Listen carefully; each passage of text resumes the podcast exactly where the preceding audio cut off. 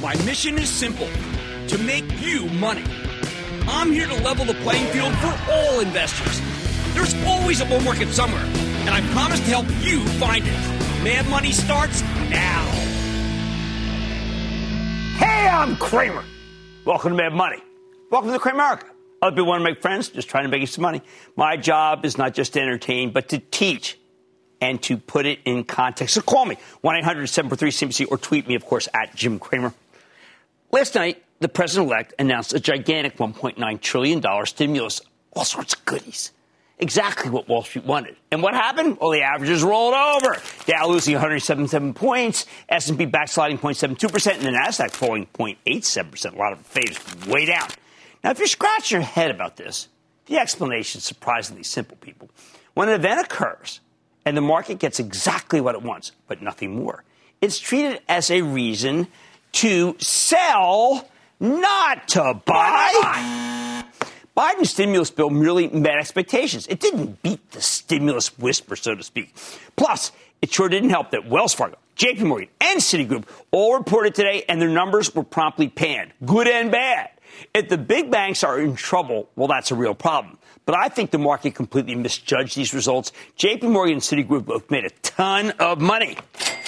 Wells Fargo's doing better than we could have imagined a couple of years ago. Even as C E O Charlie Scharf sounded disappointment. I think he's lowballing, frankly. Let me put it this way. If the bank stocks hadn't run up going into earnings, I bet J P. Morgan would have rallied a couple of bucks today. Citi might have gained a point, and Wells Fargo might have dropped less than a point. Instead, all three got slaughtered, and they're repealing earlier gains. My advice, why don't you wait three days, counting today, then buy the stock at J P. Morgan, the best of breed, or Wells Fargo, the worst of breed that's going to be better. Remember, I love those C stories to get to B+. They'll be able to buy back a boatload of stock this year and raise their dividends substantially, which is exactly what the shareholder base really wants. You just need to be patient. Now, I know patience is in short supply everywhere, but that's what uh, you must be if you're a bank investor. Now, with that cheery thought in mind, let's dive right into the game plan. Today, we heard from the traditional deposit banks. On Tuesday, we're going to hear from an investment bank called Goldman Sachs, which specializes in all sorts of transactions as well as wealth management. I'm betting the quarter will be a barn burner. I think they had a great trading month in December, but the numbers might not matter, judging by today's reception for the big money center banks.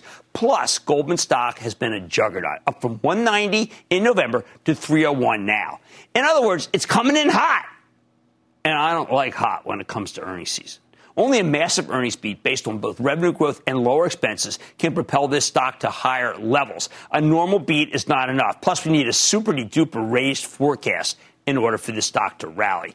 Next up is Bank of America, which is much more of a deposit bank like the three we heard from this morning. While the stock pulled back nearly three percent today, I think it will be hard-pressed to rally much uh, after the quarter, uh, even as we interviewed C E O Brian Moynihan not long ago, and he said business has been terrific. The stock's been straight up ever since then. Like Goldman Sachs, Bank of America's coming in smoking in the last couple of mo- months, what, surged from twenty-four to thirty-three. Once again, when the expectations are this high, it's not enough to be good. You got to be great. How about Netflix? They reported after the close, and the previews here are all over the map. Ever since the stock broke out above five hundred, I really haven't given it the attention it deserves, especially since that last quarter was suboptimal. I do think Netflix may finally be suffering from some fatigue thanks to all the new competition these days.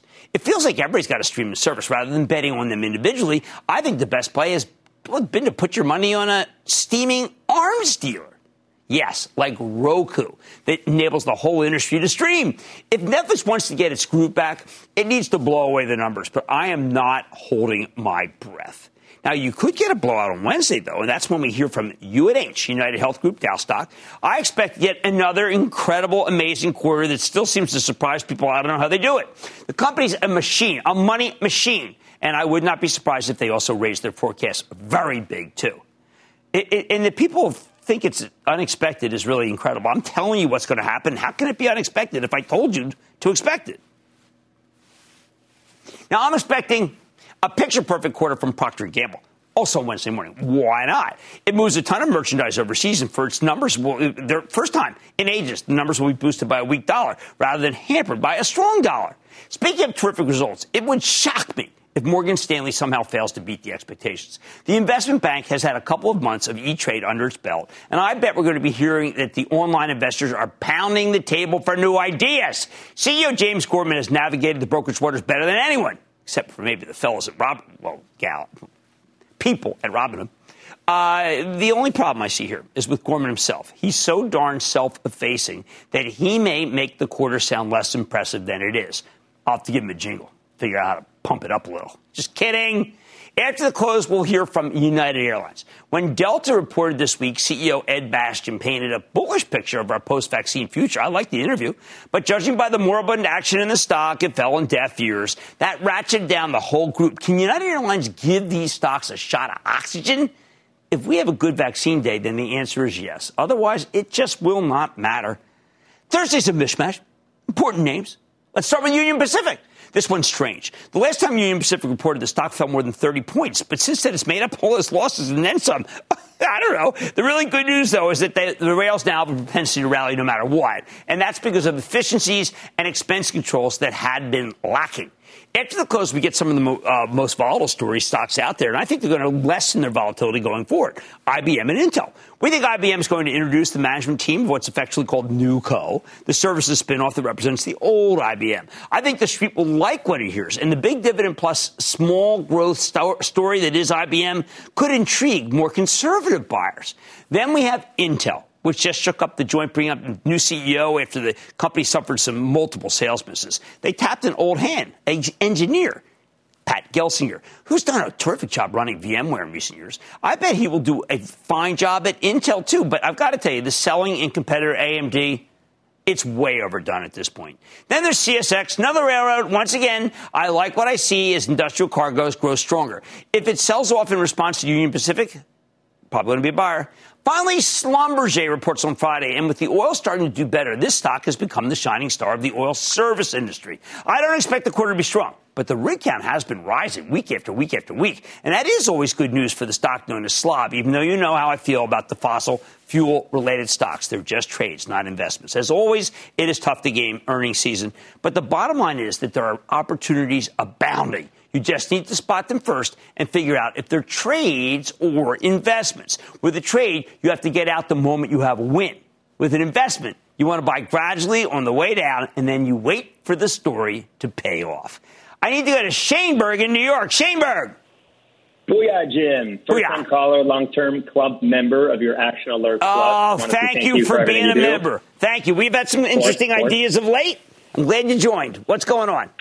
Stock I'm calling about surged two hundred thirty percent in the last six months. The company, the company's on a tear since the Georgia Senate raid solidified Democratic control, and Biden has made an emphasis on clean energy in the upcoming term. I took some money off the table earlier this week, so I'm playing with the house's money. It dropped big today like everything else. Is this a good buying opportunity? The stock is Sunrun. I like Sunrun.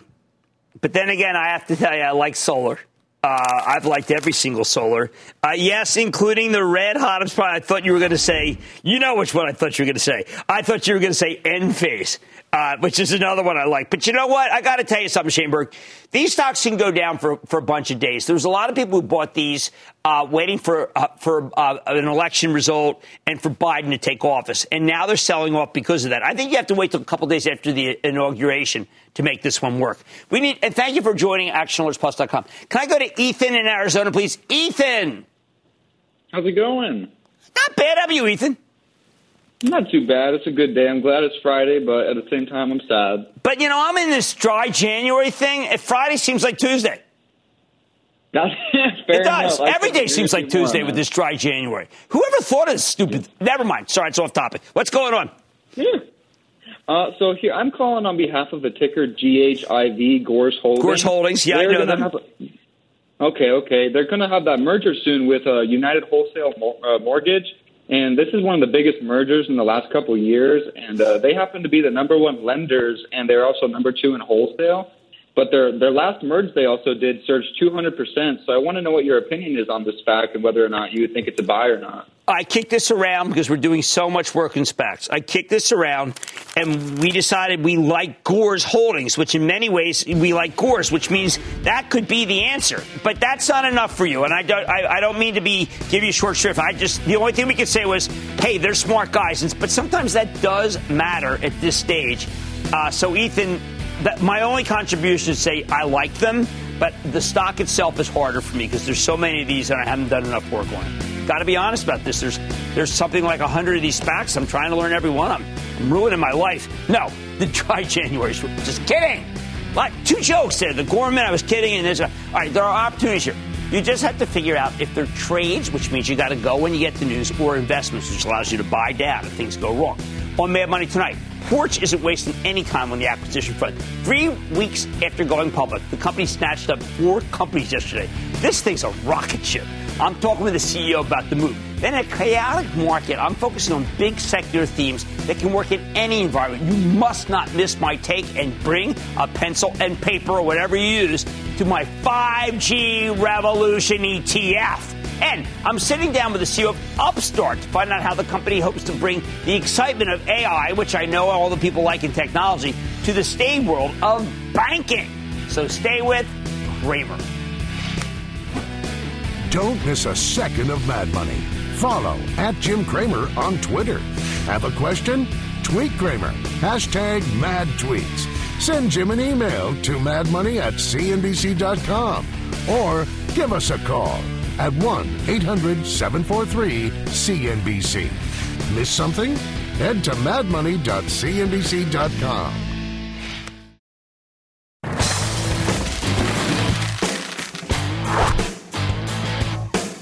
Last year, we saw scores of private outfits effectively coming public by merging with special purpose acquisition companies. You hear they're called SPACs. You mostly hear about them in reference to electric vehicles. But that's just the tip of the iceberg. We got a lot more homework to do on all these. Take Porch Group, which is a home services network that helps people find the right movers or contractors. They also offer software solutions to those same movers and contractors, and much more than that. Thanks to their back-end technology, Porch gets an early look into which consumers are moving, which allows them to make the first offer, attracting new users to the platform, getting a cut of any services they book through the site. It's kind of ingenious to me. Now, Porch listed its stock via reverse merge with a SPAC just before Christmas. Last night, the company announced that it's going to be more of a traditional special purpose acquisition roll-up. They plan to make four acquisitions. On top of that, Porch pre-announced some excellent fourth quarter numbers and raised their twenty twenty-one revenue forecast, and that's why the stock surged twelve percent today. You know I love bringing you into these SPAC-related entities, as no one else covers them.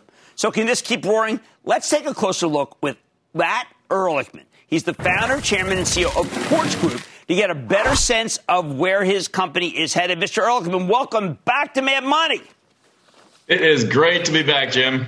Well, I got to tell you, Matt, you've really done something pretty amazing here because you've kind of made it so that all the things I hate doing when I buy houses, and we have bought a bunch of them, are now going to be taken care of. And the people who benefit are the homeowner first and then everybody else. Why don't you walk us through that and also these acquisitions, which really kind of make it so it's a flywheel? You got it. It is a flywheel. We provide back-end software to companies and help those companies grow. Companies like home inspection companies or moving companies. And those companies introduce us to homeowners and really home buyers, to your point. And so we really are making that experience for anyone that's moving into a new home feel like it does to a C E O, where you get this corporate relocation and everything's just handled for you and it's magical. We really think that should be the experience everybody has, you know, across the country. And so those companies give us this, this channel of consumers every single month that we get to help with key services like insurance. And, and that would be a key focus where we really have layered this insure tech you know, business on top of our vertical software platform. So how you be uh, certain, because we were looking at the site today, that you've got the, the best that consumers might want? What's the uh, secret sauce here so that I feel confident getting using the players that you have? Yeah, the reality is, is that we help people through that move with um, all of the options that they might want to even select from. So let's say that you are moving into your home. Well, you're going to need homeowners insurance. Right. And so we've gone and we've partnered with a variety of different carriers, in fact, the biggest carriers, so you can see every single price in the matter of a minute or two. And now we've even started to layer in, as of just yesterday with an acquisition we announced, our own homeowners insurance product. So we can be able to really control that experience for consumers completely.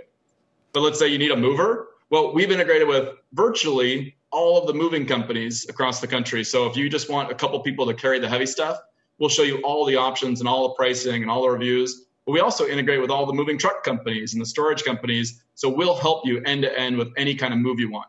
T V, internet, security, if you need your T V mounted for that first weekend movie. It really is this comprehensive solution for the consumer. So let me ask you, Matt, uh, you have a software as a service. Uh, let's, let's just use this roofing one that you bought. That's a good example where it's not just uh, it's not like the old days. You call someone and they get a the, you've got what what uh, let, let's say what Mark Benioff does with Salesforce dot com for roofing. That's exactly right. I mean, at the core, our business is a vertical software platform. You know, we go and we sell software to home services companies. So just as an example, twenty-eight percent of all of the home inspections that happen in the U S. So if you think about when you make an offer on a home, you have to go get an inspection. Well, twenty-eight percent of all of those in the country are managed through the software platform that we provide and sell to those inspection companies. But we do that exactly right in the moving category. We do that now in the roofing category, as of an acquisition we announced yesterday, to be able to help those companies grow. And then through that, we can help them help provide a better experience to their consumer. Well, I mean, to me, when I was thinking about this, uh, uh, my principal concern is time. I, I'm blessed, fortunate enough, decent job, you know, lucky enough money, money, but I do not have the time if I found a house in some place that I really want to go to do any of these things. So can I literally go almost autopilot to Porch and get all this done? That, that's it. I mean, imagine if when you're moving, which is the third most stressful time in people's lives, behind only death of a family member and divorce. You know, imagine if, you know, that is now easy and everything's just taken care of. And, hey, we'll get your insurance set up for you. No problem. Uh, we'll go ahead and we'll get all the movers coordinated. No problem. It'll just ha- happen for you behind the scenes. We'll get your T V and internet set up. We'll help you get your electricity set up. We'll get the security system set up for your home. We'll, again, make sure that all the little tasks are taken care of that come out of that inspection report. You know, so we can help the consumer holistically.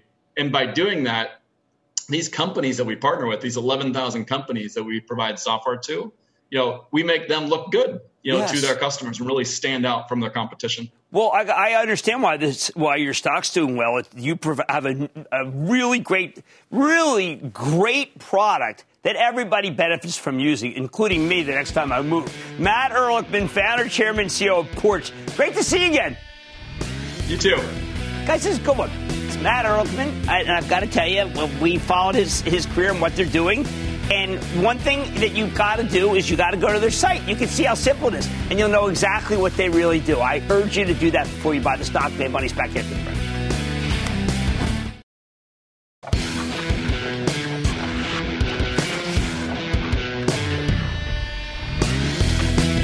In a chaotic market with lots of confusing cross-currents, you need to stay focused on the big secular themes that should keep working regardless of the botched vaccine rollout or prospects or failure of another huge stimulus bill.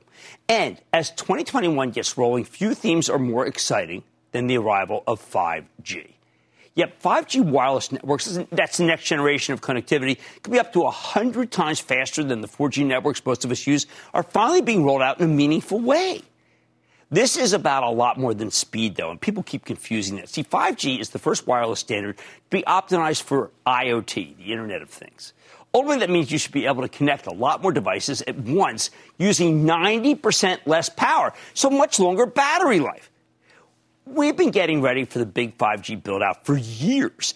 It really got rolling last year, but now it's got the momentum we need to invest in. So tonight I want to give you a variety of different ways to play it, which is why we've created the Mad Money five G E T F, made from ten of my favorite five G names. We really had to boil this list down because there are many we could have put in, but we want these ten because they're emblematic. Let's start with a wireless carrier because that is where it all begins, right? Or all ends if you're a supplier. And we got to use T-Mobile. Now, that's been the best performer in the group, thanks to the leadership of the Magenta Cloud former C E O, John Leisure, and then the hard-fought Sprint merger that put it on a nearly equal footing with A T and T and Verizon, just like they pleaded in front of antitrust. More importantly, under new C E O Mike Sievert, T-Mobile's laid some serious groundwork for the five G build-out, putting them in a great position going forward. Right now, the consensus among experts is that T-Mobile has the most widely available five G network, although Verizon still has the fastest speeds if you're lucky enough to have coverage. The company's extended range five G now covers two hundred eighty million people across nearly one point six million square miles. Earlier this week, they announced some new multi-billion dollar agreements with Ericsson and Nokia to keep expanding that network. It really is a juggernaut. Under other circumstances, I'd feel nervous, including T-Mobile. The darn thing rallied seventy-two percent last year. But seeing as the stock has now pulled back a quick eight bucks from its highs, I had a good day today, uh, just on Monday. Uh, and it went down for no particular reason, frankly. I think you're getting a good buying opportunity. Speaking of buying opportunities, how about this one? We need a cell tower play, of course, and I like one that has not been that good. Crown Castle, okay? Uh, Crown Castle's, it's, I, I like it so much I bought it for the Charitable Trust, uh, which you can follow along by joining the action alerts plus dot com club. Now, the key here is that Crown Castle has spent many years, by the way, and billions of dollars, building out the infrastructure for ultra-fast five G networks in densely populated areas. In the age of four G, these bets haven't quite paid off yet. So the stock's been kind of a bow wow. But as more and more five G-enabled devices get sold, that could change practically overnight, like we saw with the rollout of three G not long after the original iPhone launched in the meantime. Hey, by the way, uh, the great thing here, three point four percent yield. The stock was up today. And the reason why the stock was up today is because it's a real estate investment trust, and it is an interest rate play. So when bond, all the, I don't know if you saw that, all the yielding stocks like American Electric Power, they all went up, including Crown Castle. So uh, it's kind of trapped between real estate investment trust, uh, rates, and the actual business it's in, which is cell towers. How about hardware? The most obvious play here, of course, is Apple. And it's always going to be Apple. Why? Because it's just launched the five G-enabled iPhone twelve back in October, which I just got. You know my feelings on this one. Own it, don't trade it. I think Apple's poised to benefit from a huge five G upgrade cycle. The company's reportedly asking suppliers for ninety-five to ninety-six million iPhone units this year. It's up thirty percent from twenty twenty, and five G isn't even widely available yet. By the way, it's doing very well in China, much better than people realize. As the networks get better, the story gets more attractive. Plus, you've got the rapidly growing service revenue stream that's making Apple into more of a consumer product story, not to mention the fabulous success of the AirPods and the Watch, or the ratcheting down of tensions with China. I think that's going to happen almost immediately with Biden. Now, see, it doesn't hurt that the stock's pulled back more than ten bucks from December highs. It was very, very heavily traded today in a negative way, and that was despite we got uh, two different number bumps. And the reason why it was down, obviously, is it's caught in the whole maelstrom right now of tech. If you're looking for of, of large cap tech. Now, if you're looking for more speculative hardware play, I think you go with a company called Inseego. These guys make five G infrastructure, including some of the five G mobile hotspots that you can buy from Verizon or T-Mobile. Accord put this one on my radar. I didn't really know it. We covered it in a homework piece a year and a half ago. Since then, it's been a gigantic winner. Well, uh, the story's only gotten better and better, so that makes sense. Inseego did a couple of capital raises, allowed them to clean up the balance sheet. Plus, you're getting a nice entry point. Again, stock's down twenty percent from its December highs for no particular reason. Of course, you can't have hardware without components, which is why we need a bunch of semiconductor names for the five G, uh, for our five G E T F. It was hard to narrow these ones down. I mean, I got to tell you, there was some real duking out here with Ben Stoto about this one because we had different views, but that's okay. We've resolved it, and let me give you my four favorites. First, there's Marvell Technology, which I told you from the very beginning at seventeen dollars was the best five G play. It makes chips for networking, communications, and storage. We own it for the Charitable Trust. We got a huge gain. We're sticking with it. Here's a company with explosive five G growth. Their, their only problem, frankly, is they're supply constrained because demand is off the charts. I'm calling that a high-quality problem. Marvell's firing on all cylinders. They just got a terrific partnership with Microsoft to develop their new line of in-house server chips. But the key here is indeed the five G build-out. I know uh, when you see this stock, you say nosebleed. But remember, it was way, way down because of a very convoluted reorganization they did that people didn't get. We've had Matt Murphy on the show. He's a stand-up guy. Next up is Qualcomm. Now, their technology platform is essential for five G networks to actually work as advertised. Qualcomm's in everything. They've spent years working on the technology and fighting some of their customers in court, frankly, including Apple. With the five G build-out he- uh, heating up, we're now approaching the payoff period. I know, again, it's rallied from sixty to one fifty-seven over the past ten months. Still sells for less than twenty times next year's earnings. I don't want you to look at where stocks have been. I want you to think about where stocks are going. Speaking of that, how about Skyworks Solution? OK, now Skyworks, which makes cell phone components, think power amplifiers and radio frequency chips that enable connectivity. This one's pretty straightforward. A five G phone needs a lot more from Skyworks content than a four G phone. Uh, they're a huge supplier to Apple. Obviously, they can't talk about that when they're on their calls. It, and, and that's why a lot of people are confused that they, well, geez, do they have Apple? Well, they're not allowed to talk about it. Now, this stock has more than doubled from the March lows. But fortunately, it spent the last week selling off, giving you a nice entry point right now. And just, you know, what's our history with this one? We recommended this stock at five dollars when David Aldrich was one of our first guests. The fourth chip maker, and that's our previous C E O, Liam Griffin's current one. Uh, he's a Uh, Patriots fan, so I'm sure he's just miserable, and that's okay. The fourth chip maker, Taiwan Semiconductor, okay? Do you know this is the largest and arguably the most strategically important semiconductor company in the world? So it's a little six hundred fifty billion dollars company. They don't design chips. They basically uh, are a huge outsourced manufacturer for the entire industry. Think of it as a play on the volume when volume is incredible. Taiwan Semi just announced they're boosting their capital expenditure budget by fifty percent, twenty-five, twenty-eight billion dollars, because they've got a bit. They're part of that chip shortage that you keep reading about, but they are making a killing from five G. The United States better get in there and protect this company. Believe me, when you hear about China wanting Taiwan, they want T S M C. We got to ratchet that down. Beyond semiconductors, these new networks need security. In a more connected world where everything's hooked up to the cloud, well, you got to have cloud-native cybersecurity plays, and we're choosing CrowdStrike. Think of it like this. Every new five G device on a network is a new point of vulnerability. Businesses need solutions that can scale, and this is it. CrowdStrike's had an incredible run over the past year, up two hundred sixty-four percent. Well, like many of these, it's pulled back in recent weeks. Remember I say buy it on a pullback. When the pullback happens, I say act. Don't just sit there. Finally, we want our five G E T F to have some exposure to what's known as the edge, the technology that makes up the last piece of a network where it actually connects to your phone, which brings us to Fastly, the controversial next-generation content delivery network that helps digital media companies seamlessly transmit their content. Finally, uh, Fast, Fastly stock, and here's why it's controversial. It got cut in half in October when the Trump White House decided to crack down on the biggest customer, TikTok. Since then, it's regained about half the ground it lost. It really shocked people when it happened. Uh, it's got a new uh, president taking over. It's going to change very, I think, when Biden comes in. Now, uh, he's much less of a threat to TikTok. Fastly's got the best technology, and everyone admits that. Even without TikTok exposure, it would be worth owning at these levels. It's time to take it out of the penalty box, and I welcome them back on. Here's the bottom line. I could think of a bunch of other terrific five G plays. We started with dozens of them. But if you want a relatively diversified basket, you go for it. Remember, write these down. T-Mobile, and that's for the whole network. Crown Castle, which we know is for towers. Apple and Inseego, the actual. Qualcomm, Marvell Tech, Skyworks Solutions. We've got all those different suppliers. Taiwan Semi, which is the outsourced supplier. CrowdStrike, because we need security. And then Fastly for the edge. Joe in New York. Joe. Joe. I'm, I'm interested in learning a little bit more about how short-term gain tax plays a role in your decision to sell stock. I've owned uh, Datadog for about eight to ten months now. I've earned more than one hundred percent of my original investment, and I'm leaning towards lessening the position, but I'm not too thrilled about giving Uncle Sam thirty-five percent. Any thoughts on how to proceed? I don't blame you, but I'm looking in Jim Cramer's Real Money, which is the second book I wrote, and one of the things that I say is don't fear the tax man.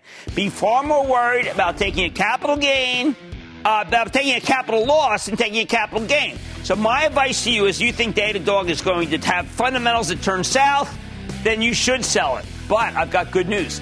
I think they're going to be good, so you can hold on. Staying focused on big secular themes is key, like the arrival of five G. And now you've got the Mad Money five G E T F. Some firm will go make tens of millions of dollars from my E T F. And like Agent Sam Gerard, I don't care. Now, much more Mad Money ahead. I'm sitting down with a former Google executive to find out how his newly public company is revolutionizing lending. Don't miss my exclusive with Upstart. Then, why the private sector could be the answer to all the COVID vaccines troubles. Hey, yeah, my plan. And all your calls rapid fire tonight's edition of The Lightning Round. So stay with Cramer.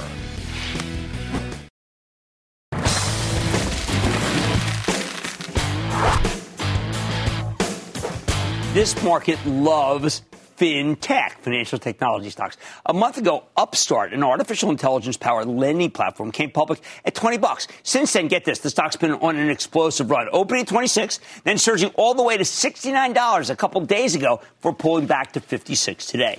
I think it is worth taking a closer look now that it's cooling off. Upstart uses data and its A I technology to facilitate consumer lending. Now, look, they don't lend money themselves. They're a marketplace that matches borrowers and lenders. They, they take a referral fee. Unlike so many other red-hot I P Os, Upstart's borderline profitable. Can you believe it? And it's growing like a weed. But it, is it worth paying up at these for these levels? Maybe you want to pull back. Let's check in with David Gerard. He's the co-founder and C E O of Upstart. Learn more about his company and his prospects. Mister Gerard, welcome to Mad Money. Thank you, Jim. Okay, so Dave, because it's your first time, I want you to be able to just walk our viewers through what Upstart does, because they're not going to go to Upstart Bank, so it's a little bit more opaque, but I bet you can explain it to them in a way that's pretty darn interesting. Yeah, sure. So as you said, Upstart is an artificial intelligence lending platform. So we help banks uh, originate consumer credit with the power of A I. And what that basically means is much higher approval rates, much lower loss rates, and a whole lot of automation so that their bank, their, their lending programs can be more profitable uh, and, and larger and grow quickly.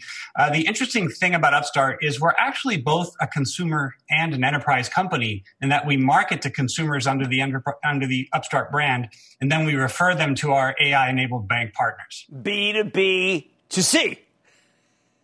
That's right. Now, uh, there are people who told me to look at this, you know, you've got to ask about Uh, how the, the partner concentration and lead gen con- concentration and whether you can get them broader, because to me, the model works for it can work for every institution in this business. Yeah, you know, our view generally is uh, all lending is headed toward the use of A I because the economics you can improve are, are, are pretty dramatic. Um, so we started really in our first several years working with just one small bank and, and really just refining the consumer experience and getting the A I models learning and growing very quickly. In the last couple of years, we've been ready to take it out to the market. There's ten or so banks on our platform today. And uh, that's kind of our future, not to become a bank like other fintechs are doing, but really to become a partner to banks so that they can really move into this very um, sort of game-changing technology, A I lending. You know, Dave, I, I was trying to figure out how big this could be, and I came across a commencement speech from a fellow from Google, uh, Kai-Fu Lee. He gave a speech. I'm not sure if you know his work from Google, uh, at the School Sure. of Engineering at Columbia, and said that there are millions of people right now getting loans, A I, in China, and that the loss ratio is dramatically lower than any bank in our country. Yeah, you know, other parts of the world, China in particular, often are at the forefront of these types of things because they don't have credit bureaus and other sort of standard, normal ways to do these things. And in some sense, it's been a strength that we have these things, but also a weakness in that the, the U S market has somewhat lagged. So we're really the first or among the first to bring A I and much more aggressive approach to modernizing lending uh, to the U S market in partnership in partnership with banks. Well, that's why I felt that a lot of people are always looking for something that can scale. When I looked at your company, I said, you probably have many, many years, and the total addressable market for your product is gigantic, and we're getting in literally on the ground floor with Upstart. Yeah, I mean, really, we're in, you know, what we, we started in personal loans. We're just expanding into auto loans, but we're really just in one country and in a couple of market segments, yet we're growing very quickly. And, and, as, and as I said, you know, all flavors of lending are going to move to A I. And the reasons are obvious. When we talk to a bank, our story is we can help you increase approval rates two to three times versus your current model with the same loss rate. And that's a, that's not like a ten basis point improvement. That's a massive one hundred percentage per, percent or more improvement.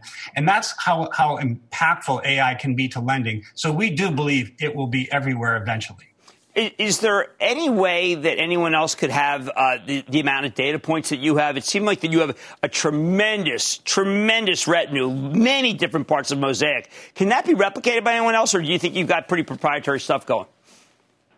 Yeah, I mean, with enough time and energy and the right team, of course, you can you can build an A I model, but you can't shortcut it. We have over sixteen hundred data points on every applicant, and we've been originating loans with that data since two thousand fourteen. There's now nine million plus repayment events when someone actually makes a monthly payment or or, or is delinquent in doing so.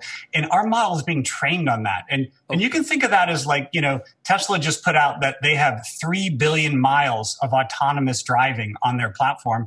And Tesla is that far ahead of the market. So A I is a data game and it's a training game. And there's just no shortcutting that. You need the data. You need the time for the machines to learn. Great point. Absolutely. That is the real moat. Dave Girouard, founder and C E O of Upstart U P S T. Great to see you, sir. Thank you for coming on Mad Money. Thanks, Jim. It's a very Thanks. interesting company. And when I hear something can scale for years, ah, oh, geez, it makes me like it. Mad Money's back after the break.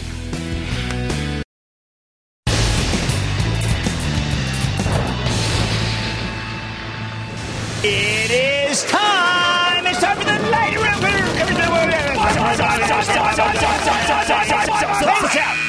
And then the lightning round is over. Are you ready, Ski? That is over the lightning round. Clears of the over. Brandon in Virginia. Brandon.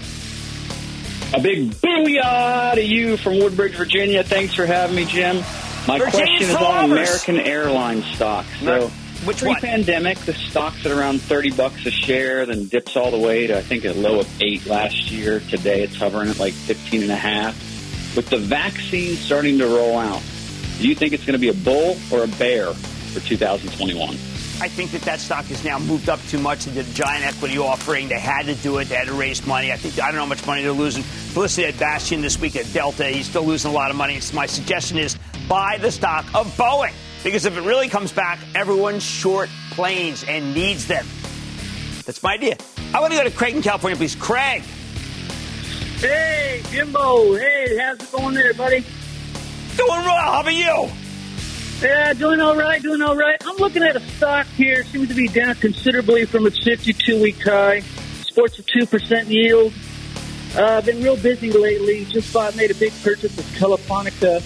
And I like the purchase of Insight Wireless. What's your long-term thoughts on A M P? Is it still an A T M?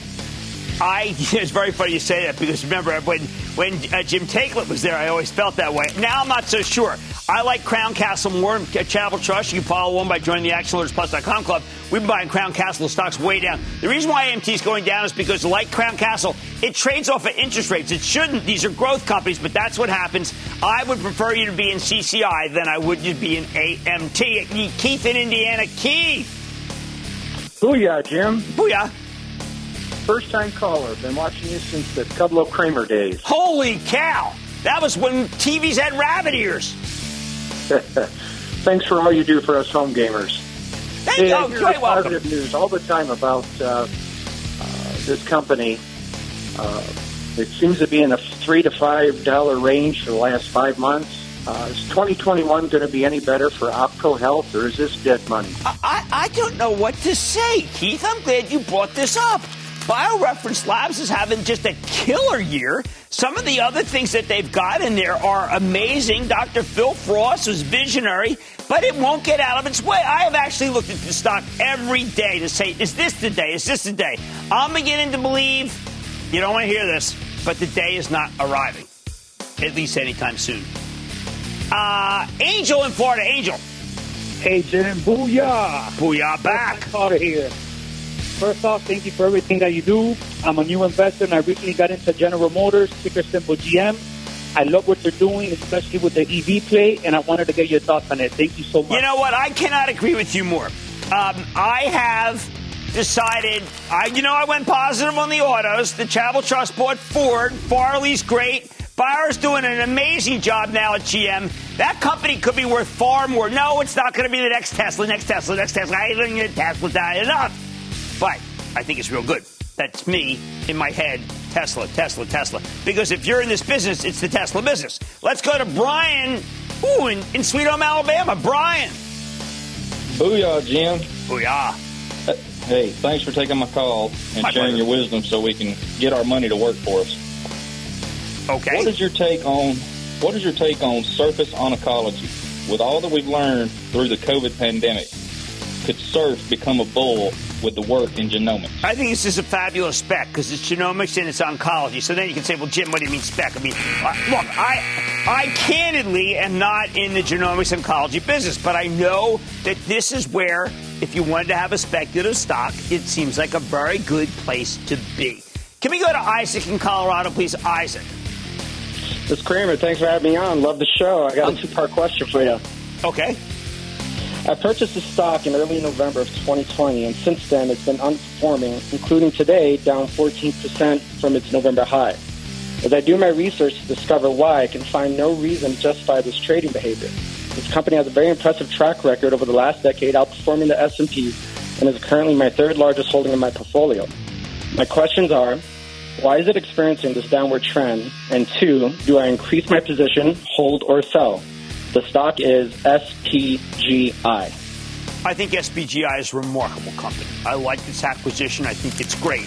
Some of these high-growth companies have uh, started to uh, roll over. People are scared. I think you should actually buy some S P G I. Let me tell you how crazy I was about this. When I saw it was uh, going down, I was searching and searching. Finally, I realized that the guy who's the C E O, his name is Doug Peterson. I think they were confusing him with the guy from Nagels. I would buy that stock. And that, ladies and gentlemen, is the conclusion of the Lightning Round.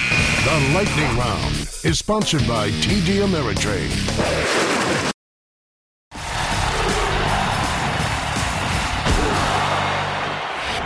A vaccine, a vaccine, my kingdom for a vaccine. Everywhere I go, I keep hearing people tell me that they trade or anything for a shot in the arm. It might as well be ripped from a production of Richard the Third. That's why I'm thrilled Biden picked Doctor David Kessler, the head of the F D A under both George H W Bush and Bill Clinton, to run the vaccine uh, rollout. He's terrific. We need someone who realizes the kingdom is at stake, and he actually has a chance to do something about it. But when Biden rolled out his COVID plan earlier today, I got to tell you, I was torn. Oh, there's some good stuff in there. More vaccination sites, uh, paying the states to bring in the National Guard, using the Defense Production Act to boost uh, to boost production. I mean, but how about common sense? Not bad, huh? However, they're trying to build on and improve the current program. And I think we needed a clean break from it. We have to accept that the decision to pass the ball to the states was pure idiocy. If you were trying to ensure the vaccine got to as few people as possible, you'd hand it off to fifty different cash-strapped governments that are in way over their heads because they know nothing about public health. They've got enough on their plates. They can't handle vaccine distribution. Reimbursing them from National Guard mobilization is a smart move, but I'd rather see the states taken out of the equation entirely, federalized. I've said from the beginning this whole program should be administered by the military. Take over the high schools all over the country and jab people around the clock from now until March, when the C D C projects that the faster spreading form of COVID will become the dominant strain. To make that happen, you need to scrap the current program and do something smarter.